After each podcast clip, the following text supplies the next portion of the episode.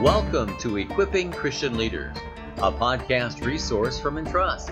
Entrust exists to equip and multiply leaders for multiplying churches worldwide.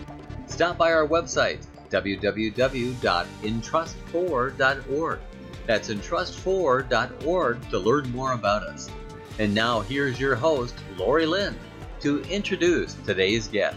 Thank you, Todd, and yes, welcome back to Equipping Christian Leaders. I'm Laurie. So glad you're joining us again today.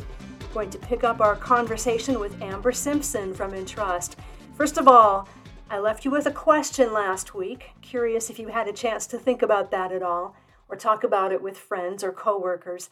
What are some of the ways that God has equipped you for the ministries that you are doing now? Has he used some formal methods, some informal, some non-formal? And which of those has impacted you in which ways? Keep thinking about that as you listen in, as Amber and I pick up our conversation today. As we did continue talking, we got into things like long-term working memory and short-term immediate memory, and what the ultimate goals are of Christian ministry training, and even why do pastors preach sermons? I started by asking Amber for her thoughts on the advantages and disadvantages of formal and non-formal ministry training. I think for the formal, some advantages are you know what you're going to get, and because it's tried and true. They've been doing it for years, and you know what you're walking into. Some of the disadvantages of formal education is that it can become an expert-student relationship where there's very much lecture, like I am the expert and I know this, and now I am going to kind of like pour all of this content into your bucket. So that can take place in our short-term memory, and we can kind of keep it there in our bucket.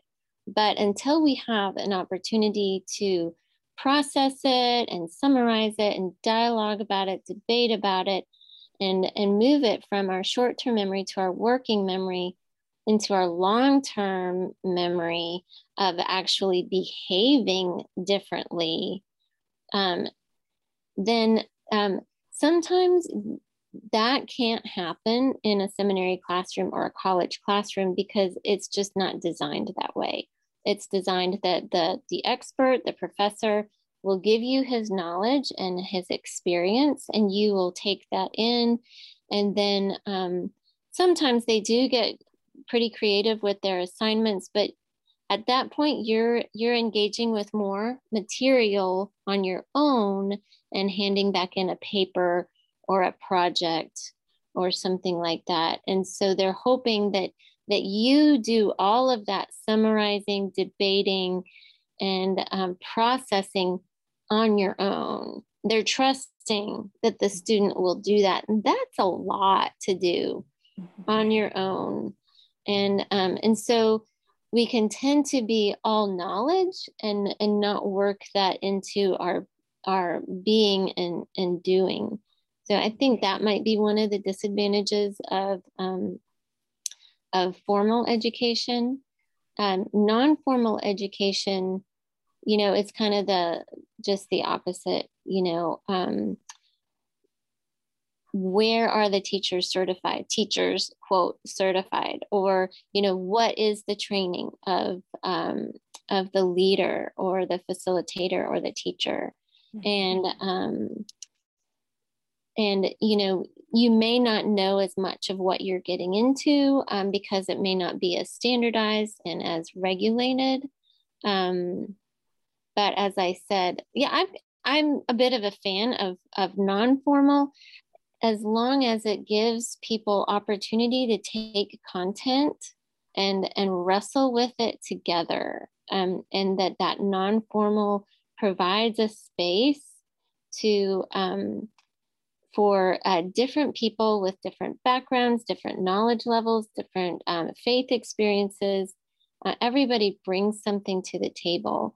And so when you take the content of the teacher or the leader, and you allow them to process it, summarize it, debate it, dialogue about it, I think that that leads to more of a long-term learning and character change and transformation, because isn't that what we're truly after when we really want to educate? Do we really just want to know something, or do we want to know it in order to be different?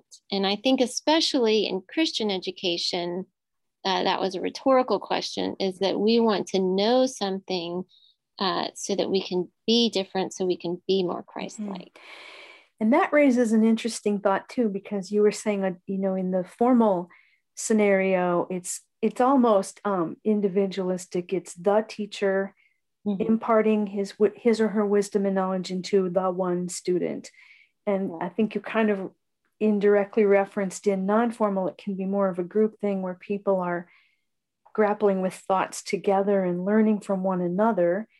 Are we then saying that we are more transformed in a social setting, in a group or relational setting, as opposed to one-to-one? And then, in other words, why do we have pastors that stand in front of a church and preach for half an hour if that isn't the most effective? Or are we not saying that?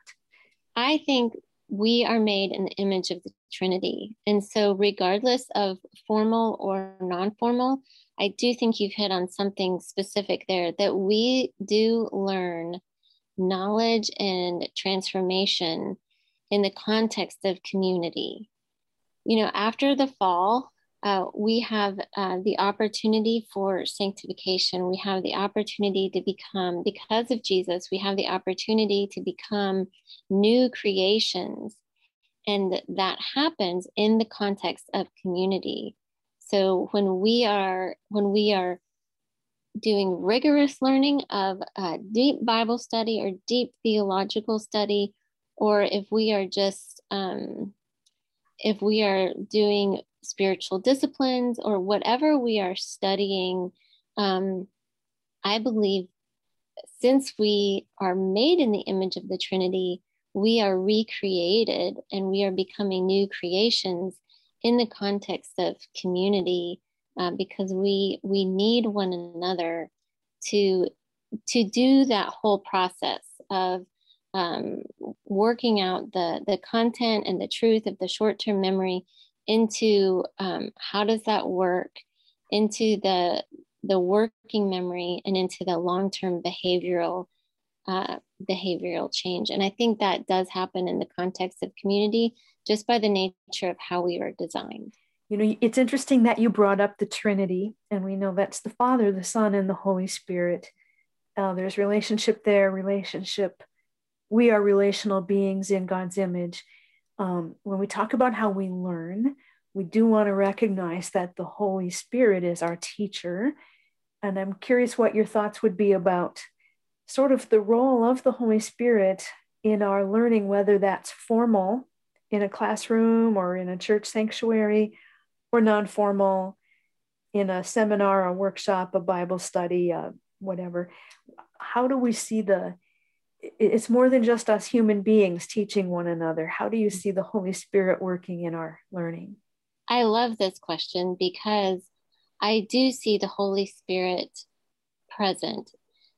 And the Holy Spirit is present. We don't have to invite him in. He's already here.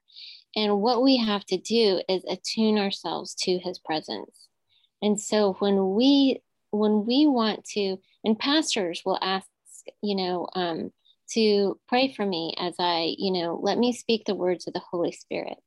And, you know, may the Holy Spirit guide me in this sermon. And I've heard professors at seminary pray the same thing. May I be led by the Holy Spirit. And so we want to tune into the Holy Spirit. Like, what is the truth that the Holy Spirit is bringing through this message and through this Bible study or expository preaching? In a discussion, we do well to attune to the Holy Spirit in each person there and recognize that each person, if you are a believer, a group of believers, has the Holy Spirit living in them, guiding them in truth. And for me to attune to the Holy Spirit in each person and be listening for the Holy Spirit in each person in each person, whether that's informal education where I'm listening to the prof, or I'm listening to a sermon at church, or I'm listening to the participants in my small group discussion. We do well to listen for the Holy Spirit and acknowledge that each person has the Holy Spirit, and not to quench it or shut it down just because one person has more of a degree than another. I have a really great example of a pastor who did this. He was leading a small group, and he had taken one of Entrust's facilitating courses called Facilitating Relational Learning. And he took a co-ed module, we call them. And so he was doing a small group, and he thought, well, I'm going to try this out. I'm going to try leading the discussion by asking questions instead of just telling people what I got out of the passage. So he did that, and he led the discussion. And he said, this woman in the group brought truth to the passage that he never could have done it, because it was based on her life experience, her faith experiences, brought out a facet of truth that he was like, I never could have gotten there. I never would have brought that insight to the group, but it was true, and it was deep, and it was beneficial for all of us. And I just think that that's such a beautiful example of acknowledging the Holy Spirit in each member of the group, regardless of educational background or degree. Wow, what an interesting story. A pastor kind of backing out to allow the Holy Spirit to guide the conversation in a small group Bible study, and then actually seeing it happen. Like, not that pastors don't do that, but what a beautiful example of humility and of our living God at work in the midst of his people. You can hear more about that module that Amber referenced at her podcast, which is called Sacred Spaces, at www.amber4entrust.com/podcast, www.amber4.com/podcast. The module is called Facilitating Relational Learning. You can learn more about that as well at our website, www.entrust4.org. It's entrust4.org. And now here's a question to ponder until we meet again.